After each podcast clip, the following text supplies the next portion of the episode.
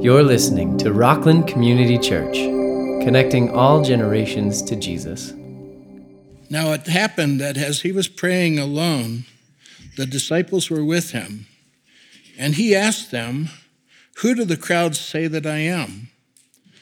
And they answered, John the Baptist. But others say Elijah, and others that one of the prophets of old has risen. Then he said to them, But who do you say I am? And Peter answered, The Christ of God.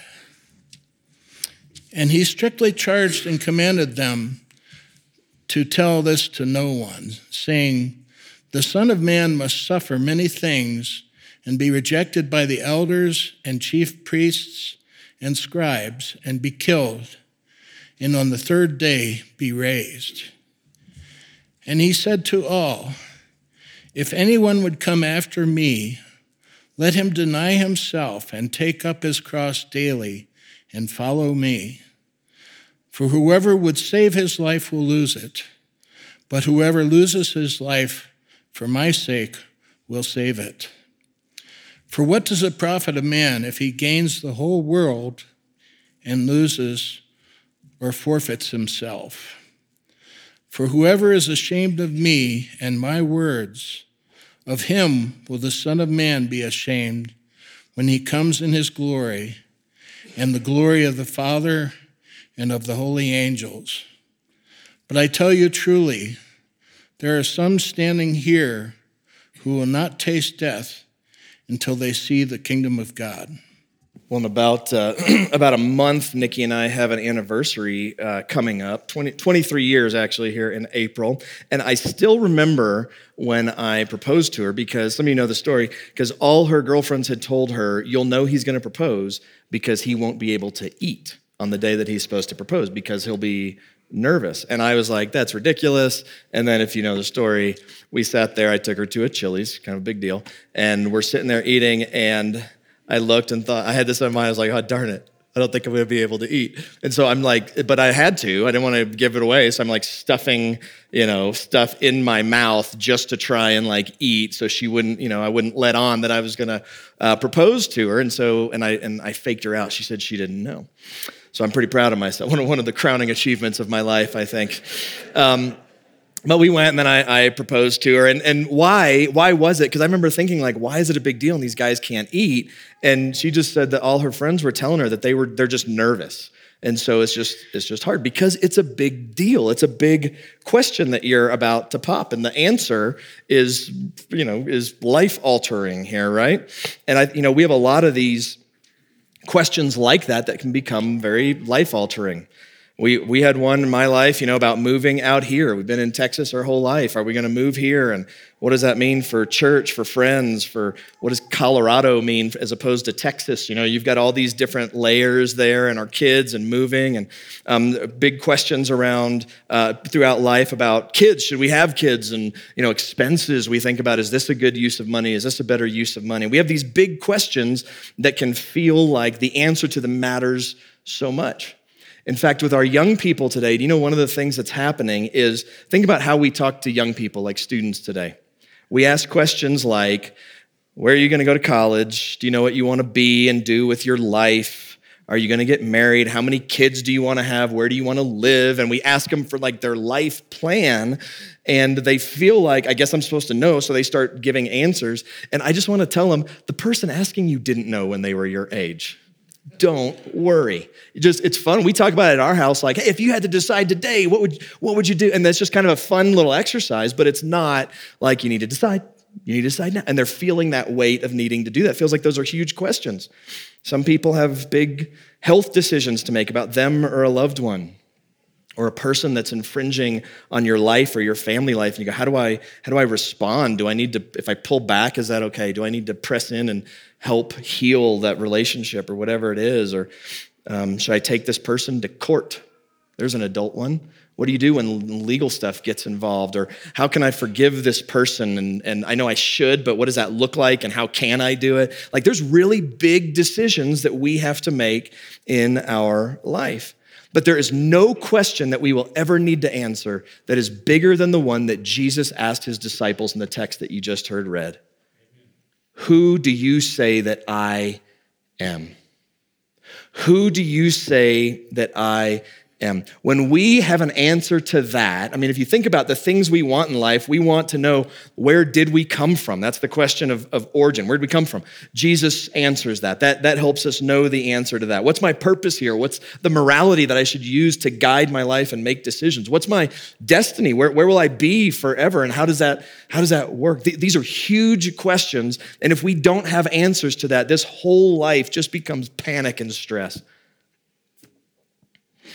If we have an answer to that, then all of a sudden you go to college and you make sure you find a church before you find your sorority. When you're trying to make decisions, you take out how will the world, how will my non Christian friend react? And we start thinking, would God be pleased by what I'm about to do and decide? By what I'm about to say. The, see, see why this matters? I mean, this has ripple effects everywhere. How we answer the question, how do we see Jesus? Who do you say he is? That answers this question do you really believe that your lost neighbor can be saved? Oh, sure, we know that they can't. Like, we know that right here. Do you really believe that? Or, or do you know how to? You know, I, I got pretty good at saying, oh, I know they can. God can. God can do anything. I don't know if I really believed it. The issue is not just that issue. The issue is who do you say I am? And so we've got, we've got to get this right. And the good news is Jesus asked it. Peter, on behalf of the apostles, gave an answer, and Jesus said, Good job, Peter. So we can assume that what he did was right. And I'm just going to tell you where we're going. Your homework is going to be to answer that question. Because even those of us that have been Christians a long time, who is Jesus? To take maybe, maybe years of sitting in church and Bible study and relationship with the Lord and to really go, who is he? And put that on paper to really fill in that blank. We'll see how Peter filled in the blank, but you need to know the location where this happened. I've actually preached on this once already. It's one of my favorite passages in the Bible. I preached in it from Matthew's gospel. It's in Matthew, Mark, and Luke. Luke's gospel doesn't give us the location, only Matthew and Mark do for some reason, but it's the same incident, and it's in a place called Caesarea Philippi. And the Bible only records Jesus traveling here on one occasion. So we're talking like a 10 to, depending on, on stops, 15 hour journey to go from where he was to Caesarea Philippi. And it's the only time it's recorded. So I'll show you in a minute. It's so obvious. He is communicating something by being in that location. Let me explain this location a little bit. We have a, we have a map of it. Can we put the map up? It is up in the northeast corner. You can see the Sea of Galilee there. Apologies, people just listening on the podcast. Um, Caesarea Philippi, and then you can see Mount Hermon. They're actually, Mount Hermon's in Caesarea Philippi. It's, it's right there. Um, and it is, um, it's funny going to Israel, and they're like, now this hill is 4,000 feet above sea level. And all the people from Colorado were like, no, that's cute. That's like a speed bump where we're from. But um, this one is at 9,000 feet above sea level, which, which is big for the region. The Dead Sea's nearby, and it's the lowest point on Earth. So this is a very prominent um, mountain, especially, and then the range there as well, the mountain range. It's this big rock formation, lush vegetation, and have been as far back as we can see in this area. The reason is, is because there's tons of water there. There's tons of water. It, it, forms into these three large springs, these limestone underground fissures that are there, form three large springs. It becomes the headwaters of the Jordan River. And so the water goes through it, and, um, and water in that day, you need to know, means two things. Number one, it is life. It is life. It is when they would set out, like Abram and Lot, when they separated. Um, and if you don't know the story, Abram took the high ground and he said, Lot, even though I could pick, you get to pick the land. Lot looked and said, There's water over here. It's lush. I will take that. That was his determining factor. Not, are there wild animals? Are there bad guys there? Like he just goes, There's water. I'm taking this one. And so they split. And he goes that way and Abram goes the other way. You see, when they go into lands, the first thing they do is they start drilling, they start digging, they start to try and get to a well so they can get water. They have to have water for themselves, for their livestock, um, sometimes even for, for um, the crops and things. Um, and so it is life to them. The Philistines used to do this. Remember Goliath, the bad guys, the Philistines? They would go conquer somebody and then realize we don't really need this land anyway. They just defeated them. And so the Bible says they would take earth, they would take dirt, and they would just dump it in the wells. And the reason is, it sounds like such a bratty little child, like, well, we can't live here, but we don't want anybody else here either. And so they would stop up the wells, otherwise, people would come along and go, hey, there's a well here, let's start a city, a nation here. So this is like life to them. And that's one thing that water is. The second thing is water, the rain, uh, would indicate blessing from God or the gods, so to speak, in that day because there's water under the ground, there's water that would rain down, the water gets replenished. And you can imagine in that ancient world, they see that and they go, Thanks be to God or the gods for doing this. And so it was like, it was so essential for them, and it was so, in a sense, religious to them. And this place, Mount Hermon in Caesarea Philippi, was, uh, was the wellspring of water. And you can look back throughout history, it became this sacred place. In fact, the, um, the name Hermon, Hermon, Mount Hermon, comes from, um, comes from the, uh, the Hebrew word harem, which means to be dedicated or set apart or sacred. So listen to the religious history of this place. All the way back, we can see in the 14th century BC, there was a treaty between the Hittites and Amorites, and it says they both swear by the gods of Mount Sharayanu, which is Mount, what Mount Hermon used to be called. 14th century BC, they're already talking about the gods of, why didn't they pick anything else? It's that region. It was so lush. It was so thought that um, the gods had favored them. The Canaanites called it uh, Baal Hermon, meaning Baal, Baal, is the god of that mountain range. They came and they immediately just said, This is a holy place for us as well. God's people, the tribe of Dan, they split into, you know, Israelites, 12 tribes. Part of the tribe of Dan migrated there. The city was named then L A I S H, Laish and ha- they bunch of them migrated there. And what they do when they got there? They set up ways to worship god there and they went to that place. Why did they go? Because of the water. Because it was holy. Because it was sacred.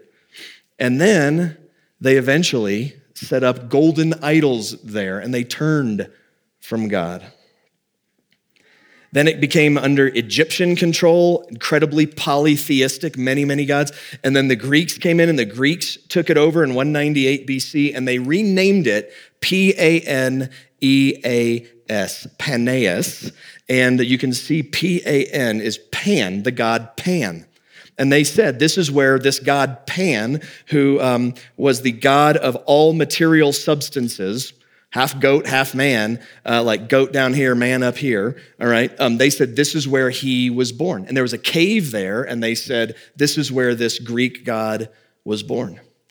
It was about as holy or sacred or um, religious um, of a place as you could possibly imagine. There's a, um, can you put up, there's a picture of it. This is, I don't know how modern this is actually, but this is a picture of it. And you can see there's a cave, and then there's all these things that are cut into um, the, the edifice there, and it's where they would take idols. And so, what they would do, a lot of times you'd conquer somebody, and then you would get their idols, and you would smash their idols, and you would put your gods there. Well, we have evidence that here, what they did is they didn't want to mess things up, and so they would just sort of have a, sometimes they'd smash them, but sometimes they would just have like a hierarchy. Like the Romans came in and they went, wait a minute, all this water was here. The Greeks had all their stuff here. Let's just let's just kind of um, move the Greek gods kind of to the, the outskirts and put ours more prominent.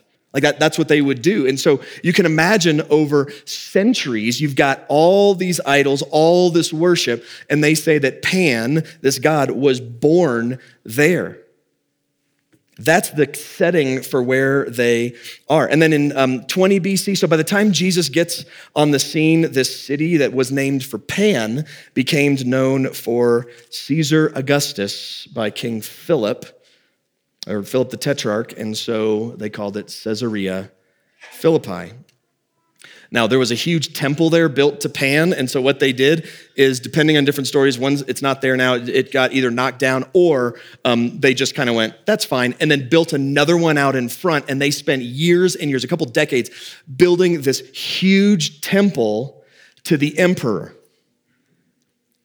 Are you, are you getting the drift of what is happening here? You've got the, the Canaanite gods, you've got the Israelite gods, you've got the Israelite idols, you've got the Egyptian gods, you've got the Greek gods, including Pan especially. Then you've got the Roman gods and the Roman emperors who were trying to deify themselves and to declare themselves God and worthy of worship.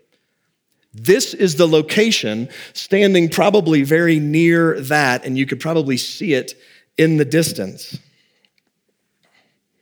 This mishmash wall, it's like a, like a religious museum almost of what people have tried over the millennia, all up there on full display. Whatever you want, just pick one. Just pick one. Just these are invented gods that have been created over time to just create the, the culture, the morality, the maybe a false sense of security. They'd say a sense of security, but a false sense of security to help us get through life. It was, you know, the Christian view, of course, we are made in the image of God. These are gods made in the image of man that they have put up and they are now worshiping. Yeah, just, just pick one. It's all, it's all religion, it's all spirituality. Does that sound like where the world is today? Who do you think God is? What do you think truth is? Whatever you say, just, just pick that and just believe that. And Jesus is going to walk them through. I want you to have this backdrop as he asks this question. Now it happened, verse 18, that as he was praying alone, the disciples were with him and asked him, Who do the crowds say that I am. Excuse me. He asked them, Who do the crowds say I am? It's a different word here for crowds than just the word for people. Not just, you know, people like people we can see over there. Crowds, he means people that aren't around anymore. The, the crowds. We've just done a bunch of healing. We've just been walking through crowds and crowds and crowds. That's what he's talking about. Are these are not people that are following him, and it's not even people that have put up a mild interest. It's people that he just sort of happened to come along at some point, and now they've just left, and he and the disciples are right there. And so they answer John the Baptist, but others say Elijah, the others, one of the prophets of old, have risen. They respected him in a sense, but they kind of lacked insight into who he really was. I mean, this is the culture, like, you know, religious people were just sort of fine in that culture. And so they're like, well, he's fine. Maybe he's John the Baptist. Maybe he's a prophet. I don't know. Maybe he's one of those guys. They didn't have clarity, they weren't specific. He's just a celebrity healer or preacher or prophet or something like that. Today, if you were to say, what are the crowds in America? Who do they say Jesus is? Well, when I was, I don't hear this as much. When I was growing up, I'd always hear like he's an interesting philosopher, like he's an interesting philosophy of life. I don't hear that as much anymore. You might hear them say he's an important person in history, but you might hear things more like, um, oh, he's this big buzzkill. He's this genie that's supposed to give me my best life whenever I want it. He's just, he's just my buddy, my pal, that's it. He's a real inconvenience. He doesn't, God doesn't do the things I tell him to do sometimes. Or one that's probably pretty prominent today this outdated landlord that he's sort of served his purposes, but now he's not really needed. He's, he maybe started the world, he maybe created the world, and he got it going, but we've got it from here. And so he's somebody that's unnecessary, largely to the crowds in the world today. It's whatever we want him to be. We'll just make him into just a good guy, just all about love. He's just some he's just some little gentle soul that just hugs everybody. He's one of just many good options. He's a big religious figure. He he's probably like 80% right or maybe 50% right in what he does, but then I need to fill in the gaps in the other piece. That's the crowds. That's negative, maybe worst case scenario of the culture we're in. Have you ever noticed that some of the strongest negative opinions about Jesus, God, the Bible, Christianity are held by those that are in the crowd? by people that haven't really pressed in, largely, that haven't pressed in to understand and walked with Jesus and maybe had some confusion or maybe are just missing some pieces or something. Largely, the grenades that sort of get lobbed at Christians are from people who have never experienced just walking closely with the Lord. And what he wants to do is he's about to tell them, You're going to go to those people. Do you know the people that you are going to go and share with? Do you know? I mean, honestly, like today in 20, in 20, what is it, 2022, do we know, like, can we walk in the world? Can we spot this is somebody from the crowd that is just giving an insult to Christianity or Christ um, that is making a claim that's just false? This is a person who is who who who maybe says they they want to follow God or has an understanding of God, but it's really just another idol that's put up there on that big edifice at Caesarea Philippi. It's not the true God. In fact, one of the things that I, that I like to do this may be a way to, to help with this some. um, if, if someone lobs something at Christianity and you don't have an answer right off the tip of your tongue, don't be discouraged. That doesn't mean there's not an answer, it just means you don't know it yet. But don't we feel like I got to give every single answer to everything that anybody could possibly put up? When in the reality is this this is really important. Most of the time, what I find when people lob something at Christianity from the crowd, the issue is not even the thing they're asking me. Like, how can you Christians, how can you Christians do that? And you say God is loving and then you go live in the world. And, you know, it's, it's the, you, you say you're loving and all the Christians I know are, are horrible. And you go, what? And then, and then what do you do? I'm going to defend myself. You know, well, how many people do you know that are bad? I know this many that are nice. You know, and it's like this argument. And the reality is, what I love to do is I love to go, that's the issue, but there's something deeper. And so to go, what, what, why do you, why do you say that? I, I, don't know you very well, or maybe I do. I don't know you. What, is, is, where did you get that from? My background is, is different in that. Can you explain that? Oh, yeah. Well, I, when I was at church, we had this for years, and then this church did this horrible thing to me and my family. I can't set my foot back in. Okay. So, what just happened? You Christians are all terrible, and that comes from one person's perspective of some Christians were really, really harsh to me at one, one time. And then we can go, that's legitimate. Like, we can talk about this. But if I just try to get up here and I never even ever talk about this, then the conversation's going nowhere. I can't believe that you Christians would say God's a God of love. No, He is. And let me quote scripture to you and tell you why. And then you start talking. But if you just stop and go, Can you help me understand why you think that? Well, this really horrible thing happened in my past, and God didn't save my family member from this terrible thing. And so, oh my gosh, I get it. You have questions about how to take the love and power of God and reconcile it with a very personal tragedy. I get that. And now you can talk about that and care for them in that way. That's the crowd. but the reality is, is Jesus is, he's not, he, he just wants to know, do you, do you all know what you're walking into, disciples? And then he turns to them and he says, But who do you say I am? That's nice what the crowd says. But, contrast, to what they say, Who do you say I am? And I don't do this to be goofy, but it is. It's y'all. It's a plural. He's saying, Who do y'all say I am? Who, who do you all, you 12 that are there with me, who do you all say that I am? And I think about, let's go to the plural of this and think, Who does the church in America say that Jesus is? Who does the church in America say that Jesus is? I'd love to be in small groups right now so I can go, what do you think? What do you think? What do you think? What, what are you hearing? Because at least the ones that make the news seem to have a different idea than largely, uh, largely from what the Bible actually teaches. It's become amazing to me how the church will often look to the culture for its cues on what they're supposed to do and talk about. It's like, this is, I'll just sum it up like this. I have real angst about this, and I talk to some pastor friends of mine, and I think they're giving in a little bit, and I don't want to go to the other side and be like, man, forget the culture, and just start like yelling and railing on the culture instead of loving them. I don't want to be that guy. I mean, I do, but that's my flesh. So I'm going to try to be a more Christian man about this thing. But most people, most churches today think about, listen, this is really important. Think about when we're in the culture and we're supposed to be a city on a hill, we're supposed to be a light in the world. They see the church as a little dimmer switch. And you need to take your cue from the world and don't, don't be too bright. You, listen, if the world's at zero, you got to be at 10%, and that's about it. Maybe 20%, maybe, maybe 25%. Instead of going, we hold the truth, Jesus Christ has revealed it. We're going to be a light in the world. So, a lot of churches today don't come to church and ever feel convicted. That's what a lot of them think. I don't, want to, I don't want to convict people. I just want to encourage and strengthen and build up. That's good. I can be the other guy that just tries to like convict the whole time, you know, and you're like, don't beat us up. I get it. Like, I want to build up, but I also like to come to church and feel like, ugh, Yeah, I've got sin. I need to repent. I need to turn. Like, that's good. That's right. That's growth. That's where the growth happens. And so he asked the disciples, Who do you all say that I am? And Peter steps forward for the 12. He goes, I got this, guys. And he steps forward and he says, The Christ of God.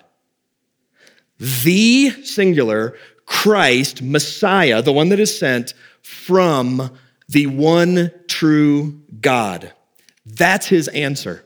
Now, think about that. I, like, I, this may not be how it happened. I picture Jesus like sitting here and the disciples standing. That's how they taught a lot. Standing and looking and seeing that huge wall in the background where all these gods have been. Who do you say that I am? This didn't happen, I'm sure, but I just picture Peter like looking up at that, going, I got this, boys. And he steps forward and he says, You are the singular Christ. You are the one that is sent from the one Almighty God. All that's false. All that is man made religion and man made invention. You're the one that is sent from God. So the disciples maybe don't understand comprehensively yet but they do understand that he's the Christ. So it's odd. Now, what do you do with this information? Don't take this into present day. This is very specific. It says he strictly charged and commanded them to tell no one. That's the technical term of an officer giving an, uh, an order to a subordinate in the military. He strictly charged and commanded them, don't tell this or tell this to no one saying, The Son of Man must suffer many things and be rejected by the elders and chief priests and scribes and be killed, and on the third day be raised. Here's why he just said that. And here's why my advice today wouldn't be so go and don't tell a soul about Jesus. All right, that's not what he's trying, that's not what he's trying to get to. In that day, as soon as he said, You are the Christ of God, the sent one of God, they would have thought, You are going to reestablish your kingdom. There's perks for me, and I want in. At his ascension, um, uh, they, they, uh, they asked Jesus, Is this the time you're going to restore the kingdom to Israel? That's what they're looking for. And so it's like they would have this expectation oh, Finally, Rome is killing us. And now you, the Christ of God, are here. What's in it for us? And it's like Jesus immediately just says, I want to correct that in your mind. You got a lot to learn about the road that the Messiah is going to travel. And so this is going to include my rejection, my suffering, and my death. And what he's saying is it might require yours as well. That's why I asked John to keep reading in um, the text. He said to all, this comes right after it. If anyone would come after me, let him deny himself, take up his cross daily, and follow me. For whoever would save his life will lose it, but whoever loses his life for my sake will save it. What does it profit a man if he gains the world or loses uh, and loses or forfeits himself? Whoever's ashamed of me and my words, of him will the Son of Man be ashamed when he comes in his glory and the glory of the Father and of the holy angels. We'll, we'll hit that a little bit more um, next week. But just to apply this here today to say, how can we be obedient to this?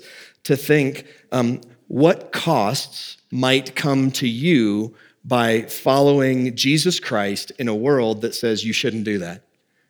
Why, why do you hold so firmly to that? Don't you know now we can kind of create God in our own image? What, what price might you have to pay? Jesus is going, uh, I'm going to be killed. And if he were here going, Jim, are you willing to do that? I'd go, yes. Because I know the answer I'm supposed to give. But the reality is, what if it means I lose a family member? Lose a family member like, um, like you know, debating and disagreement and kind of thing, and so our relationship is severed. What if it means that my neighbor just moved in and we're going to have a conversation. If I go there and they're on a different page, that means it's just going to be awkwardness and avoiding each other now for the rest of our lives. Am I willing to take that chance and pay that price? Uh, we got to be careful about changing our theology as soon as we get in a tricky situation or something that might cost us. But if at any point we go, maybe they're right, maybe they make a good point, and I'm reading this and I'm saying what God has revealed to us, I didn't just invent this, and they're saying something else, if it's something different from this, what Jesus is trying to communicate is that is not just, that's kind of another way of thinking. That is creating a God in the image of man that adorns that wall at Caesarea Philippi. That's what he's saying. Christians, we think distinctly about this. We have to get comfortable living in a way that the world may or may not like. Most important the question is who do you say I am? Two quick comments. First, whatever else we say, I'm going to replace Jesus with that or create another image of Jesus and just um, replace him with that, is going to be replaced by future generations. Did you catch that? If we, because people who worship Jesus and changed what, you know, with the culture before, there were different sins in the culture over the different centuries. And so, like, look, you see the church of Jesus Christ and you see it like blowing through the world. And what do we see about those Greek and Roman gods that were there on that day? We call them mythology, fake, phony stories. Who do you say I am? We don't replace Jesus with, with anything. Here's the other thing there is one enemy, and we need to know how to defeat him. There's one enemy. When I talk to people, this, this tends to come up. Is there just one God? I don't know. How many enemies are there? If I go, there's one enemy, Satan, they kind of go, I can get behind that. That's fine. There's, there's one enemy. Fine. Then you got to know how to defeat this guy. And, and if you're just going, I'm just going to give it my best guess as to what to do, you, you are doomed. In fact, let me tell you what has happened there. So many of you know this. In the other gospel, um, in Matthew's gospel, when Peter gives his profession, he says, uh, Jesus says, Who do you say I am? And he says, You are the Christ, the Son, excuse me, of the living God. You are the Christ, the Son of the living God. And Jesus, Matthew records more of what Jesus says. He says, Blessed are you, Simon Bar Jonah, meaning son of Jonah, for flesh and blood has not revealed this to you, but my Father who is in heaven. And I tell you, you are Peter, and on this rock, remember where they are, I will build my church. And it says, the gates of Hades, or sometimes we say the gates of hell, but the words literally, the gate of Hades shall not prevail against it. Let me tell you what Homer tells us. Not Simpson, Homer, uh, sorry, poet, author, Homer. Very important distinction. Um, there's this threefold division among the sons of Kronos in Greek mythology that you have, excuse me.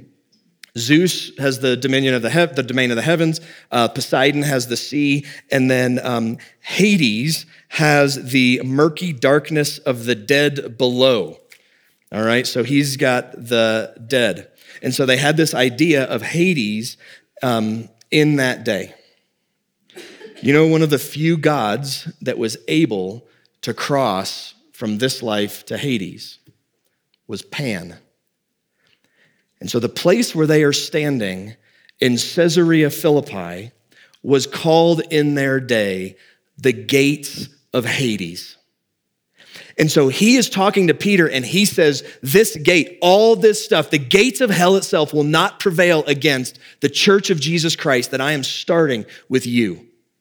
That's what he's saying. That's how profound it is. And as you look out at what's happened, you see the church just growing and growing. And listen, I know it feels like, like we're getting beat up here in America. You start looking out, of our American mindset and go start looking across the world, and the gospel is still just spreading like wildfire. How's Zeus? How many people pray to Zeus today? Or Kronos or Pan? Like most people don't even know who Pan is. Oh, but in the day they were everything. Here's, here's your homework. Who do you say I am? It's a good exercise, seriously, to go home and just sit down and write it out. But here's an even better exercise that I'm hesitant to say because I'm going to have to do it. We're driving today. We're going to go see some uh, spring training down in, in uh, for baseball down in Arizona. And on the way down, I'm going to talk to my kids. I'm going to talk to Nikki, my wife, and I'm going to ask them to fill in the blank, not with my words, but with my life. Hey, kids. Hey, Nikki. How does how does my life answer that question? Because I can get good words to fill in the blank. But how am I living? Don't answer that question with just your words, answer it with your life.